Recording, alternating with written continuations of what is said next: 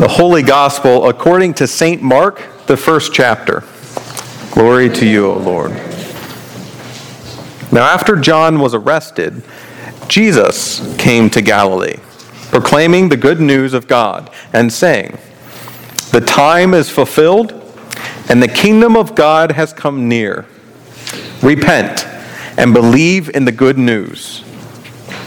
As Jesus passed along the Sea of Galilee, he saw Simon and his brother Andrew casting a net into the sea, for they were fishermen. And Jesus said to them, Follow me, and I will make you fish for people. And immediately they left their nets and followed him. As he went a little farther, he saw James, son of Zebedee, and his brother John, who were in their boat mending the nets. Immediately he called them, and they left their father Zebedee in the boat with the hired men and followed him. The Gospel of the Lord. You may be seated, and the children may come forward for a children's sermon.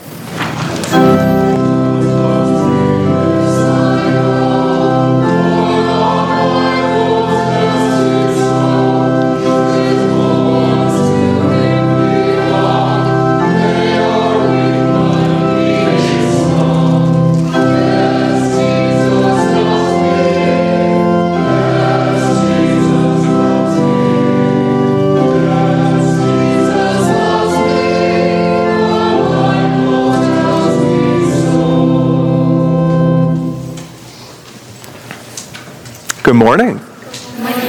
How are you?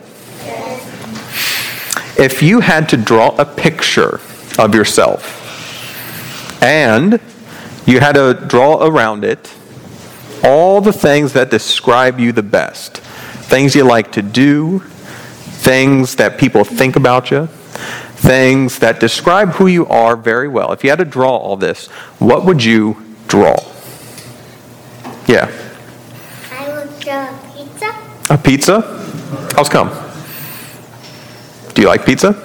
Yeah, with pepperoni. Oh, I like that too. I, that'd probably be on mine too. I'm not kidding. That'd be on mine. Yep. Well, I guess it doesn't describe me, but I, I draw me as a gray showman.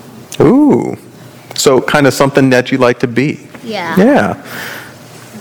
What would you draw? A truck. A dump truck. A truck would be on mine too. We got a lot in common. What else? Glasses. Glasses. Very nice. Because you wear glasses, right? Yeah. What else? A motorcycle. Now, I don't think you ride a motorcycle, do you? No, when you grow up. Okay, something that you like right now, right? What else?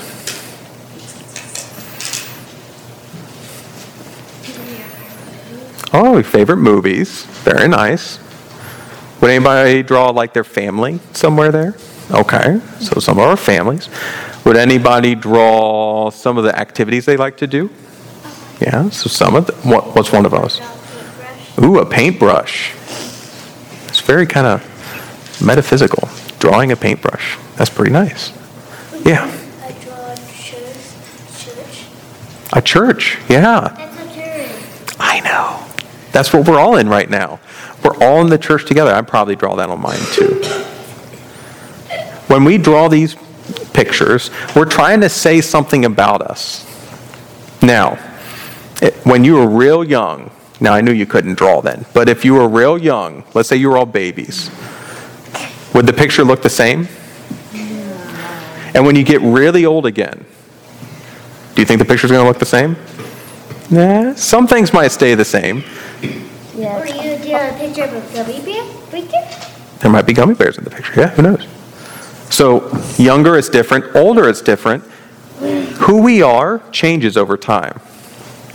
In today's story, we have a story about Jesus' disciples, and they had jobs before they were dis- the disciples. Do you know what jobs they worked? Yeah, Matthew was a tax collector. good. Today, we're looking at Simon, Andrew, James, and John. What were they? They were fisher people. Yeah, that's what they did for a living. They caught fish, sold them, all that kind of good stuff. My mom likes blue games. I do too. But after this job, they got called out to do something different. Their pictures that they were drawing about themselves, they changed. Now, did they know what they were going to be doing when Jesus told them to get out of their boats and start following him? Do you know how your pictures are going to change? You do. Do you know everything about how your picture is going to change? No. Okay. So some you do, some you don't. When you don't know what the next things, how the next things are going to go, you follow. Yeah. Yeah. You follow Jesus. Yeah. Jesus is a part of each one of our pictures. Jesus is someone who lives us with, with us now, and as we change, Jesus stays with us. That's one part of our picture that's never going to change. So, whether you're very young or very old, know that Jesus is with you and loves you and will be with you no matter how things change. Does that make sense? like the small little gummy bear. Like that gummy bear. Should we pray? Let's pray. God, we give you thanks. We give you thanks for loving us our whole life long. And we ask that as things change, because they always do, that you would be with us, helping us to know who we are in these new pictures and how you love us still. Make us into good people. Make us into good disciples. Make us into your hands and feet in this world.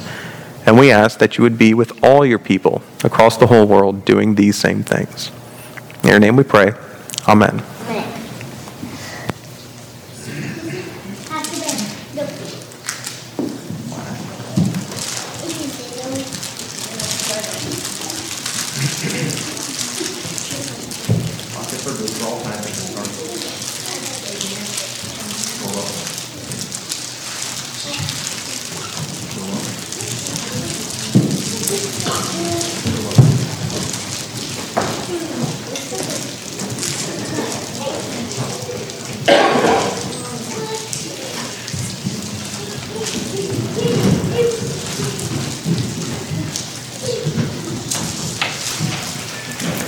The name of Jesus, amen. Identity is a very fluid thing. There's points in our lives where it seems to stay consistent for decades at a time. There's points in our lives where it seems to change rapidly from one moment to the next.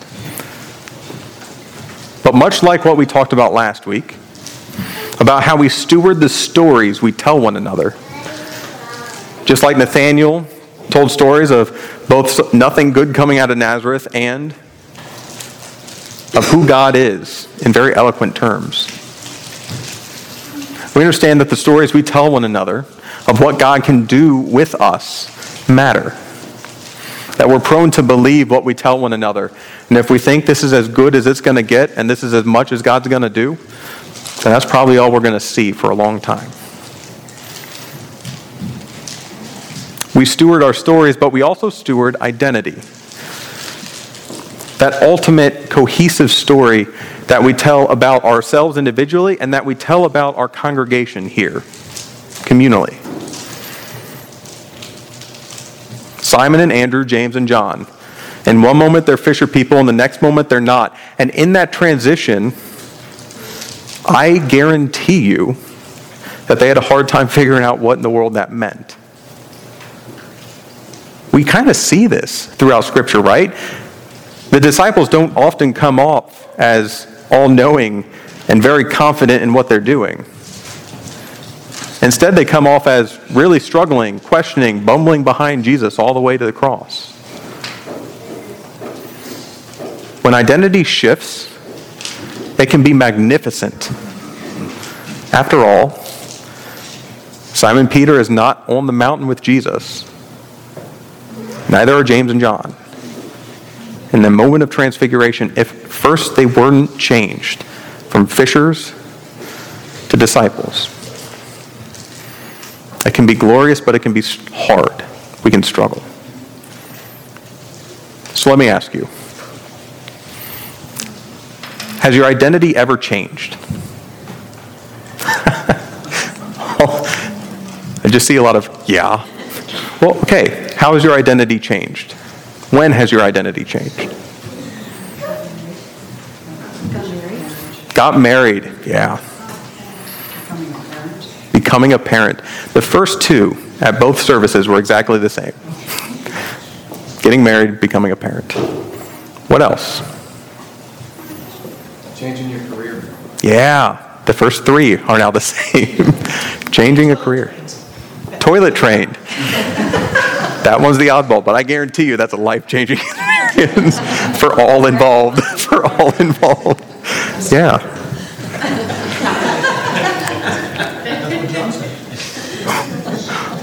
What else? being able to live independently. Yeah, independent living. Yeah.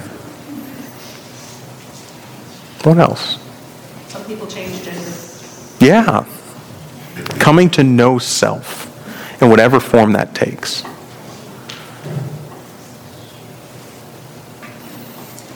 Retirement. Yeah. Both changing jobs as well as transitioning what our day looks like. What else? Moving to a different location? Yeah, moving. Even from house to house, from town to town, from state to state, whatever it is. Divorce and widowhood? Divorce and widowhood. Changing from, from being, having serious illness to being healthy again. Yeah. Yeah, a serious illness to health, and at times back again. We have hundreds of moments in our lives where our identity, how we understand ourselves, and how we understand one another changes. And just like the disciples, we stumble through them. I don't know of a single person that does it perfectly, so to speak. And that's the way life is.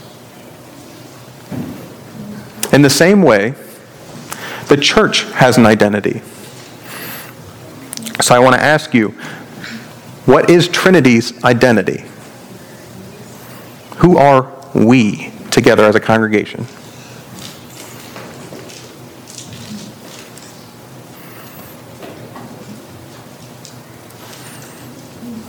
Well, I think, uh, I'm kind of speaking for our Sunday school class with Dick, we've talked about it, it's evolving. Yeah. You said it's evolved from what it was even 20, 30 years ago. I think, in a way, we're more open and welcoming than we ever have been. Am I, I- am I speaking out of turn, Dick? That's, We're changing. And not just we're currently changing, we have a history of being changed. yeah. Yeah. At least that's how we feel. We feel we are accepting of more people of, of different, um, of different backgrounds, of different identities, if you will. And we hope that we feel that way to others. Hmm. You know, that's how we feel, but we hope they feel that way too. Yeah. Identity is that connection point between how we see ourselves and how folks outside of us see us. And so Trinity as a history of being changed. How else? What else is our identity? Small rural white Small, rural, white, working class. Yeah. What else is our identity? Family. We're tightly knit. Yeah.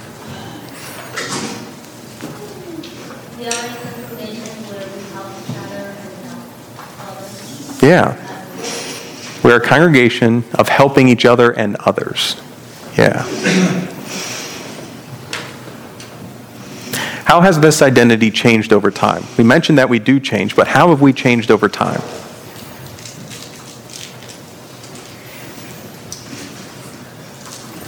I think the needs, the needs are different that we're, that we're helping. Yeah. When I was a kid to now, the, the needs of, the economy is, is changed drastically and people are more in need. Yeah. Yeah, the needs that we address change, the needs that people have change. Our community outside of the congregation changes, and the community inside that congregation changes. Along with the same transitions we talked about in personal identity of getting married, of becoming a parent, of changing jobs, of moving, of life and of death, it changes us as a congregation too. There's one major identity change that I've seen over the course of the past few years, and it has a little bit to do with stewardship, but it has a lot to do with finance. For decades, not decades, for a decade, a little bit more, we ran a deficit when our incomes and expenses were compared of about $10,000, give or take. That was the average. Two years ago, we ran an $8,000 deficit. A year ago, we ran a $4,000-ish deficit. In 2017, we ended up in the black. Yes. Yes. I know if you're like me, I get just a little bit skittish because I'm like, is it going to happen again? I don't know. But that was even after subtracting substantial gifts that were given and after subtracting the financial um, fundraising that we did for the restroom. Even after all that was subtracted, we ended up in the black. Regular expenses were met with regular giving.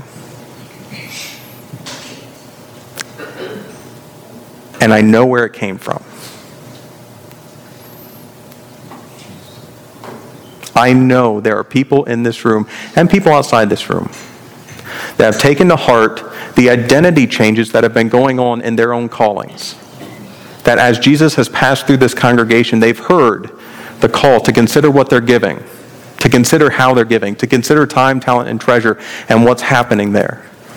And as you have heard that call, I know that things changed. How do I know? We met expenses. And I know it didn't drop out of the sky like manna. I know it didn't drop out of nowhere into our laps. I know that it came through you, through us, through the softness of God's heart in our own.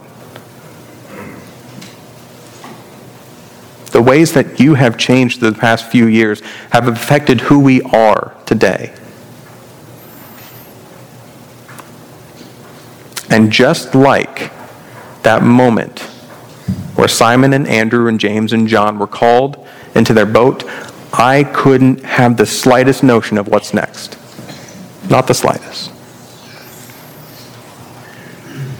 But I know that we're getting up, and I know that we're following. And I know that that's good. I don't know when the transfiguration is about to happen. And I don't know when Jesus is going to start healing. And I don't know when we'll see Jesus and know Christ fully. But I do know that just as the disciples walked with Christ, we have begun to do the same. We are in the midst of a changing identity. And with that comes all the creaks and groans of it. With that comes the weight and responsibility of it. But with that comes the grace and the love and the joy of it. Because in an instant, we will notice the powerful ways that God is moving. Over the course of 2017, you may not have seen us changing financially and in ministry and in number, but we have. We are being made new daily. It's my prayer that God is with you just as Christ was with the disciples. And that in the blink of an eye, we might be transfixed by faith, turned into the church that we will be from the church that we were. Thanks be to God for the stewardship of stories and of our identities. Amen.